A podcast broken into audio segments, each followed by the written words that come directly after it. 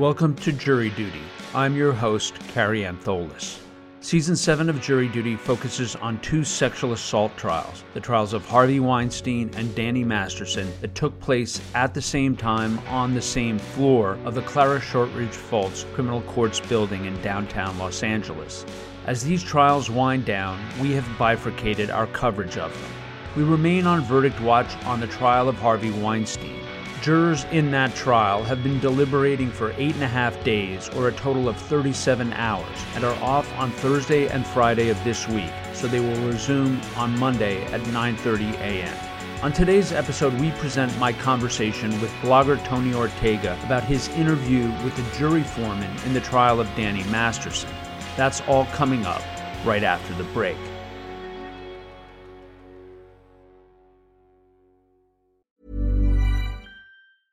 Hiring for your small business? If you're not looking for professionals on LinkedIn, you're looking in the wrong place. That's like looking for your car keys in a fish tank. LinkedIn helps you hire professionals you can't find anywhere else, even those who aren't actively searching for a new job but might be open to the perfect role. In a given month, over 70% of LinkedIn users don't even visit other leading job sites. So start looking in the right place. With LinkedIn, you can hire professionals like a professional. Post your free job on linkedin.com slash people today.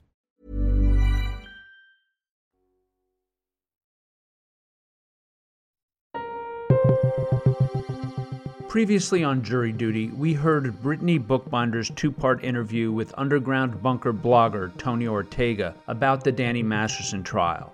Last week, Ortega interviewed the jury foreman in the Masterson trial on Chris Shelton's Sensibly Speaking podcast, and I had the opportunity to interview Tony about that conversation. And now, here is my interview with Tony Ortega. Tony Ortega, thank you so much for joining us this morning. Hey, Kary, thanks for having me on. Tony, you've been on with Brittany several times now, and we really appreciate your presence here. Why don't you tell our listeners a bit about your background and how you came to cover the Church of Scientology generally and the Masterson rape trial specifically? Sure. I have been a journalist since the mid 90s, and almost right away, I got a fun Scientology story fell in my lap and I was working for a company then that it was kind of a magazine style. And so I was able to write about a number of different subjects. But over time, I kind of began to specialize that that became one of my areas of expertise. So that by the time I got to the Village Voice as the editor in chief there in 2007, that was something that I was starting to do more and more online. So that's, I became, you know, a little bit known for that, that, that every day I try to put up something online about what's going on with the Church of Scientology somewhere in the world. And, you know, by just getting those sources and learning about what's going on, I was able in March 2017, and by then I was writing for my own website, to break the news that Danny Masterson was being investigated by the LAPD. And right away in that first story, Kary, I was looking at the way that these women were complaining about how the LAPD was handling the investigation. And that's really been sort of the theme of my reporting on this case in the last five years is just the struggles these women have been through just to get to a trial. I mean, they've endured so much in the way of setbacks and difficulties with the LAPD and the district attorney's office, and now they got a mistrial and a trial. But, you know, it had been quite a while since I sort of established that, that I was going to be covering this as a daily beat. And then I actually went out to Los Angeles for the trial. And my little role, since it wasn't on camera, the thing I came up with was I, I just decided to give my readers as close as I could the feeling of being in the courtroom. So I just started typing up everything everyone said. And that was sort of my role in that was multiple times a day, I was reporting from the courtroom about everything that was being said in the courtroom. And so I think people really appreciated that because the people who are into this story want every detail. Absolutely. Was the Church of Scientology as a subject matter personal to you, or did you come to cover it as a beat in the way that somebody covers the Catholic Church or organized crime or City Hall? Right. No, I have no personal involvement in Scientology. I was never in, in it or anything. But like I said, I, I had just started as a reporter at a newspaper in Phoenix, Arizona, of all places. And this amazing story about a man named Rick Ross, who's you know kind of a cult expert, just sort of fell in my lap. And you know, I'm from Los Angeles originally, so I had a some slight awareness of what Scientology was, and I just became fascinated by it. And I right away was able to get some very good sources. And today, you know, I get tips from all around the world. And it's just something that became something I specialized in. And the way you just described it is exactly how I do is that, you know, some people cover Congress, some people cover the mafia. I cover the Church of Scientology. It's, I'm just a reporter on a beat. Yes, that makes perfect sense. So tell me how this interview with the juror on the Sensibly Speaking podcast came about. Yeah, uh, Chris Shelton is a former Scientology Sea Org official who left the church and almost right away began exposing it for the things he knew. He's a real expert on, on what it's like to spend years and years inside the church working for it. And he's got a podcast and videos that he puts out all the time. And it turns out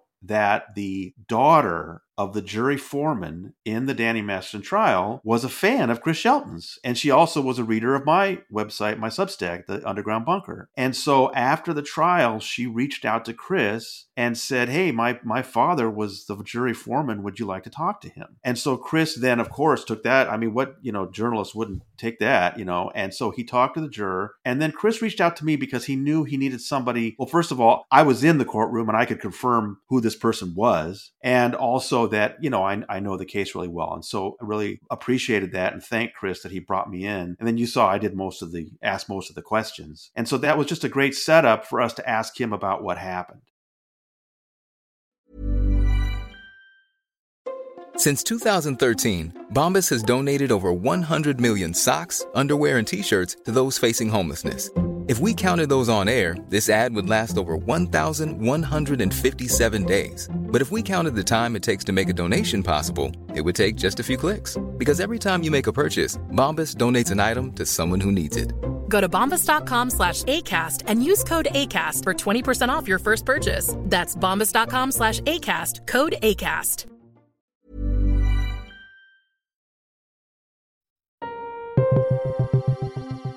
We now return to my interview with Tony Ortega. People can hear the entirety of the interview, which lasts about 50 to 60 minutes, I think, on the Sensibly Speaking podcast. But would you take us through the major themes of the interview and specifically how the jury foreperson came to view each of the counts and each of the women who testified? Sure. I mean, the first thing I wanted to know, you know, Kary, we're sitting there in the courtroom day after day, and we just have no idea what's going on behind those closed doors. And the first thing I just wanted to know was what that experience was like, and even before deliberations. And he was kind enough to explain sort of the environment and how they all got along. And then I took him through each of the three victims Jane Doe 1, and then Jane Doe 3 was actually second on the stand, and then Jane Doe 2. And I summarized briefly what each of their allegations were. And and then asked him what the conversation was like in the courtroom because this was a mistrial. This was a hung jury. Jane Doe 1 had two guilty, 10 not guilty. Jane Doe 3 had five guilty, seven not guilty. And Jane Doe 2 had four guilty, eight not guilty. And so I wasn't so much asking him his personal view. As the jury foreman, we were asking him, What did you observe? What was it that was causing this disagreement? Why couldn't this jury either come to acquittals or convictions on these three? And so we went through each one, and he described what the people who voted not guilty had a problem with in the testimony. And then once we had gone through those three, then I asked him more general questions about the people who were involved, the different attorneys, and some things I had heard about what might have influenced the jury. And he assured me, you know, Kary, you know, you hear a lot of things when you're doing a case like that. And I had heard some things about that maybe the mass, you know, the Mastersons showed up in numbers every day. And, I, you know, it was suggested to me that this large showing by the family might have influenced the jury or Danny himself and how he appeared. I was also told that maybe there was a lot of chatter in the hallway that might have influenced them. So we went through each of those things and he denied that. What he did was he really described a situation where this jury worked very hard to go over all the evidence, to stick to just the evidence, to give each other time to speak. And he, he actually described their methods. And then what he described were the problems with the cases were really the inconsistencies that defense attorney Philip Cohen had pointed to in his cross examination. And that was the nature of this case was that it took a long time for this case to come to court. And the prosecution was prepared to argue that that was because of the fear these women had for the Church of Scientology. But Cohen, the defense attorney, really didn't focus on that. He really didn't focus on the time that had passed at all. He was just pointing out that, you know, Jane Doe 1, for example, gave statements in 2003 and 2004 and 2017, and then her current testimony. And he was pointing to things that, you know, that were different in those. And he did the same thing for the other two. And this jury foreman really emphasized that that was the problem they had with coming up with a guilty verdict was that there were these differences. And, you know, I have to say, some of them really surprised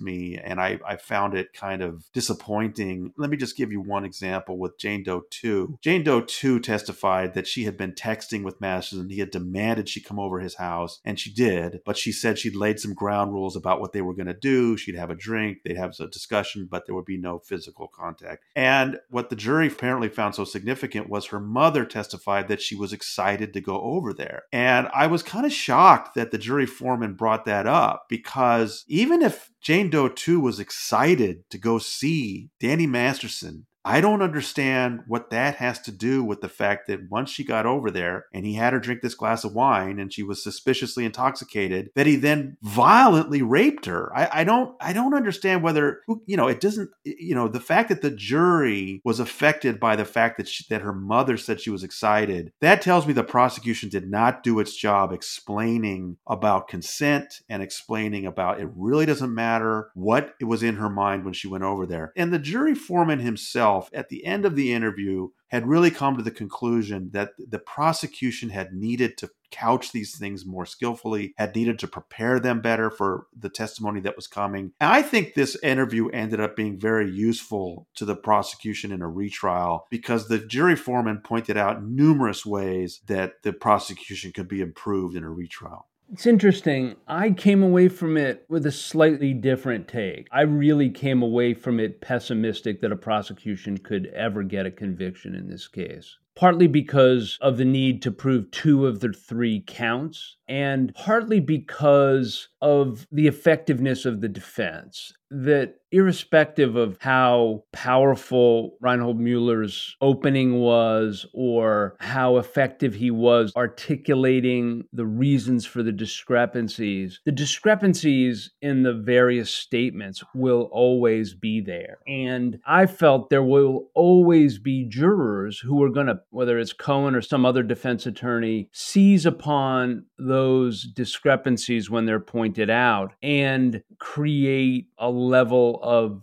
doubt that achieves reasonableness. And so I came away from it far more pessimistic that the prosecution could ever tick all the boxes for 12 people to agree that Danny Masterson's guilty on at least two of those three counts. I understand what you're saying. One of the things I I did a little bit of this with with the jury foreman was explain to some things that he had not heard, and that's the thing is I, am I'm aware of so many things that the jury wasn't told. You know, I'll give you another example. I, like I said, the Jane Doe two thing is kind of outrageous to me. Can you quickly synopsize the Jane Doe two count? Sure. Jane Doe 2 is an actress who knew Danny socially, and a friend brought them together at a bar one night, and he demanded her phone number in a very aggressive way, which she thought was odd, but she thought maybe he thinks that's flirting. She gave him her number. Over the next few days, he then began texting her in a very aggressive manner. You're coming over, you're bringing a bathing suit, you're getting in my jacuzzi. And again, she thought this was ridiculous, but maybe this is what he thinks is flirting. And she ultimately told him, I'll come over, but I'm not getting in your jacuzzi. And she was really adamant that she laid these ground rules. She went to his house. He immediately handed her this large glass of red wine and demanded she drink it. And she testified that, you know, she said, Hey, I, this is a beautiful house. Can I get a tour? And he just said, No, just drink the wine. And 15, 20 minutes later, she was like losing consciousness. I mean, just very suspicious. He got her into the jacuzzi. They were they were making out and, you know, heavy petting. And she described it saying that, okay, she allowed this to go on, but she made it clear to him just no sex. And they ended up going to a shower and she was shocked that he inserted his penis in her. And she was was really upset with him. But then he commanded her to go to the bedroom. And in the bedroom, they went back to heavy petting, and she was testifying that she felt, okay, I think I can control this. And then she testified that he finally said, okay, that's it, flipped her over on her hands and knees, and began violently attacking her from behind. And she talked about him being like a jackhammer and pounding her, and she was, you know, yelling, no, no, no, the whole time. And then she ended up staying at his place talking to him for hours later. And she's talked about that, that she had really tried to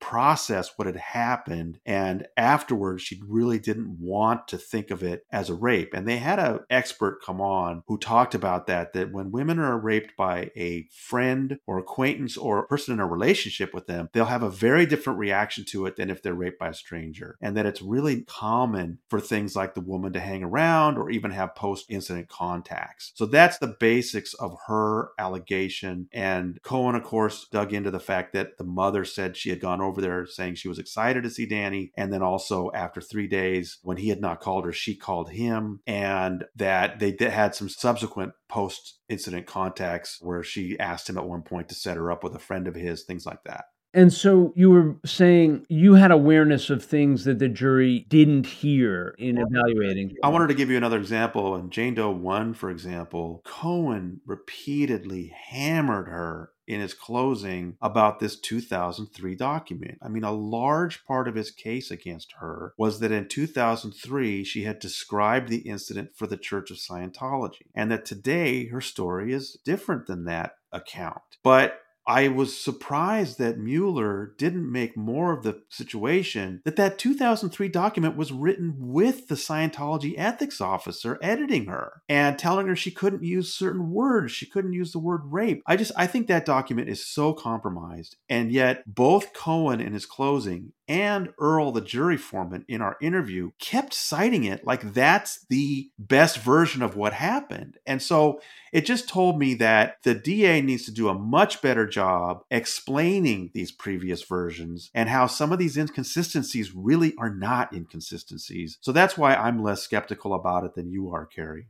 Did the prosecution call the person from the Church of Scientology who helped prepare that document with Jane Doe number one? No, and I was told that the DA did not want to call anybody that they expected would lie on the stand. And an ethics officer from Scientology, that's like, there's no way you're going to get any truth out of that guy. So I just don't think he wasted his time with them. And did the prosecution ask Jane Doe number one about the preparation of that statement at all? I don't know. I mean, that's the thing that struck me was that in his closing, Cohen kept using that document over and over. And I thought, you know, didn't they explain how this document was prepared? I don't know that they did. And obviously, Mueller didn't do it in a way that allowed the jury to think that it was a legitimate document because the jury foreman was quoting it at me. I think the reason that I'm more pessimistic than you are is that I heard in the jury foreman's words implicit biases that led me to believe that he falls into a sort of category of person who interprets allegations of sexual assault from a particular mindset that, you know, for lack of a better word, is a pre Me Too mindset. Right. So I wonder if in your conversations with him, you got into any of that, into whether the jury in their deliberations got into do you believe the woman or do you implicitly question these kinds of allegations? He didn't express that. I did find it surprising that they basically disregarded the expert. Now, they purposely set it up so the expert had not talked to these women. She was speaking generally about women who are raped by people they know or people they're in a relationship with. But I thought it was uncanny the way she described things that fit exactly what these women were saying. But the jury foreman just didn't find it persuasive. He said that you've got an expert with a study. Well, you could find another expert with a study that says the opposite. And you know what I didn't ask him, Kary, and I wish I had? The main makeup of the jury started out seven men and five women and ended up six each. And the jury foreman mentioned both men and women in his interview with me, but I never asked him to break down the voting along gender lines. So I don't know how that went. But, you know, the, the attitude towards the expert, the blatant thing about Jane Doe 2 being excited on her way to a house where she was raped as being sort of something important suggested to me what you're saying that this was a group that saw things in a pre Me Too way and that the prosecutor was running into some classic issues that make sexual assault cases in general difficult. So, you know, it's the kind of thing that the DA needs to keep in mind that, you know, there's not just Scientology they have to deal with here, but they have to deal with these attitudes about whether a woman is raped or not based on what's in the state of her mind when she goes there. In your interview, I can now pinpoint what I was hearing. I was hearing echoes of the dialogue in this country during Brett Kavanaugh's confirmation hearings and the allegations by Christine Blasey Ford. Whether it was a factor or not, the distance in time from the allegations, the relative youthfulness of Danny Masterson at the time, I just could hear in the way that he was approaching the facts as he interpreted them, as he heard them, and I'm speaking of the jury foreperson, I could hear the echoes of that debate. And while I personally was nonplussed by the reaction of what I perceived to be the other side of the argument during the Kavanaugh hearings, I heard the echoes of that great divide in his description of the impassioned deliberations that they were having. Yeah, I mean, to me, the important thing was that they had taken their job very seriously. They had obviously reviewed the evidence very carefully. And then they had these divisions. And, you know, that's a great question is how much are they bringing to that? You know, how much of it is their own attitudes towards this subject and that's a tough thing for the for the prosecution. But again i thought it was interesting that n- numerous times he talked about well if the prosecution had you know prepared us for this idea or if they had presented this. So he he really did leave open the idea that the prosecution could do a better job and you know answer those questions they had yeah, I heard that. Again, I felt it was slightly disingenuous. And I don't think he was consciously disingenuous about it. I just felt that it betrayed a particular bias that the juror had on how to look at these kinds of allegations and at how to look at discrepancies in testimony. And honestly, you know, when you bring a case that's this far removed from the allegations and you're trying to define forcible rape as distinct from rape by intoxication, it becomes very nebulous. And so there's plenty of room if you want to bring reasonable doubt into it to find that reasonable doubt. Yeah, I mean, I think that it's kind of the nature of that charge and what the defense attorney's generally going to do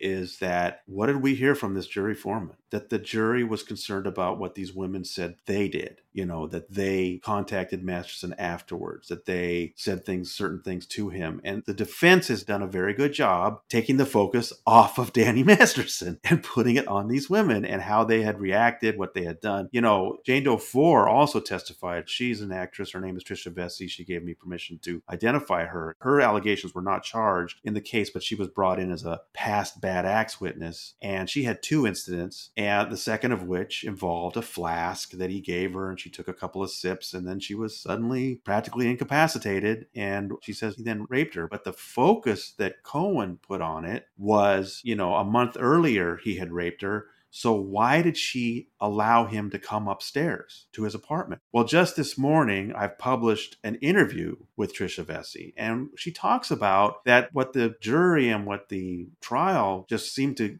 lose is this idea of coercive control, and also that she was terrified of Scientology's influence, and if she said no, and if she didn't allow him to come upstairs. So, you know, that's something that the prosecution has to do a lot better job with. That, you know, blaming these women for allowing Danny Masterson to come in the house or to calling him up afterwards just sort of erases his role in violently violating these women. Yeah. Do you have any insight into whether the prosecution is going to bring the case again or whether there's any dispute about whether they're going to take it to trial again? I spoke to Deputy DA Mueller that day after they had spoken to the jury, and he indicated that they were ready to proceed. The retrial has been set for March 27th. Now, my understanding is that he and Deputy DA Anson need to present their case to their bosses and need to get a green light from them. And I think that's what we're waiting for right now. I mean, everything I've heard suggests that they really want to get back in there again and that they have learned after talking to the jury and, you know, they understand some things that they could have done better. So I think they're anxious to try it again. And my understanding is the prosecution tends to do better on a retrial. But again, you know, if it's Cohen, if it's the same defense attorney, like you said, he'll focus on the same things. And now he'll have not just things they said in 2004 in 2017, but also they'll have testimony from the previous trial. So he will obviously attack things the same way. But I think, like I said, just from that one interview of the jury foreman, I saw numerous things that I realized the prosecution could fix in all three cases. So I don't know. I think they feel that they can do that, but they'll have to obviously get a green light from District Attorney Gascon.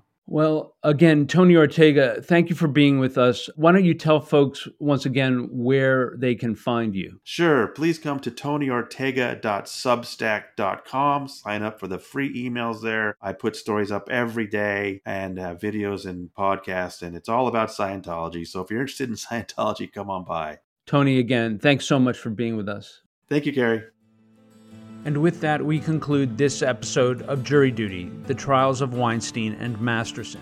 Make sure you follow or subscribe to this feed as we await a jury verdict in the trial of Harvey Weinstein. And also tune in after the new year as we resume season six of Jury Duty The Trial of Michael Barisone. You can find Tony Ortega's writing and sign up for his email list at tonyortega.substack.com. And you can follow him on Twitter at, at TonyOrtega94. Also, if you would like to listen to these episodes early and ad free, head over to our Jury Duty Crime Story Patreon page.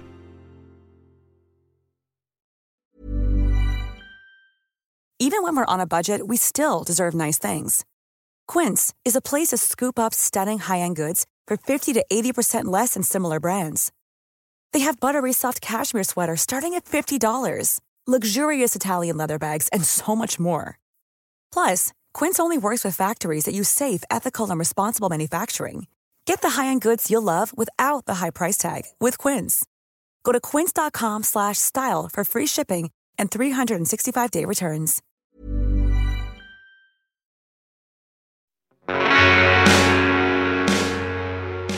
You can find more information about these trials on our Jury Duty Crime Story Patreon page or at crimestory.com. Jury Duty is created and produced by yours truly, Kary Antholis. This episode was co produced and edited by Chris Tarracone. Music was provided by Strike Audio. Thank you for joining us, and we hope you will come back for the next episode of Jury Duty The Trials of Weinstein and Masterson.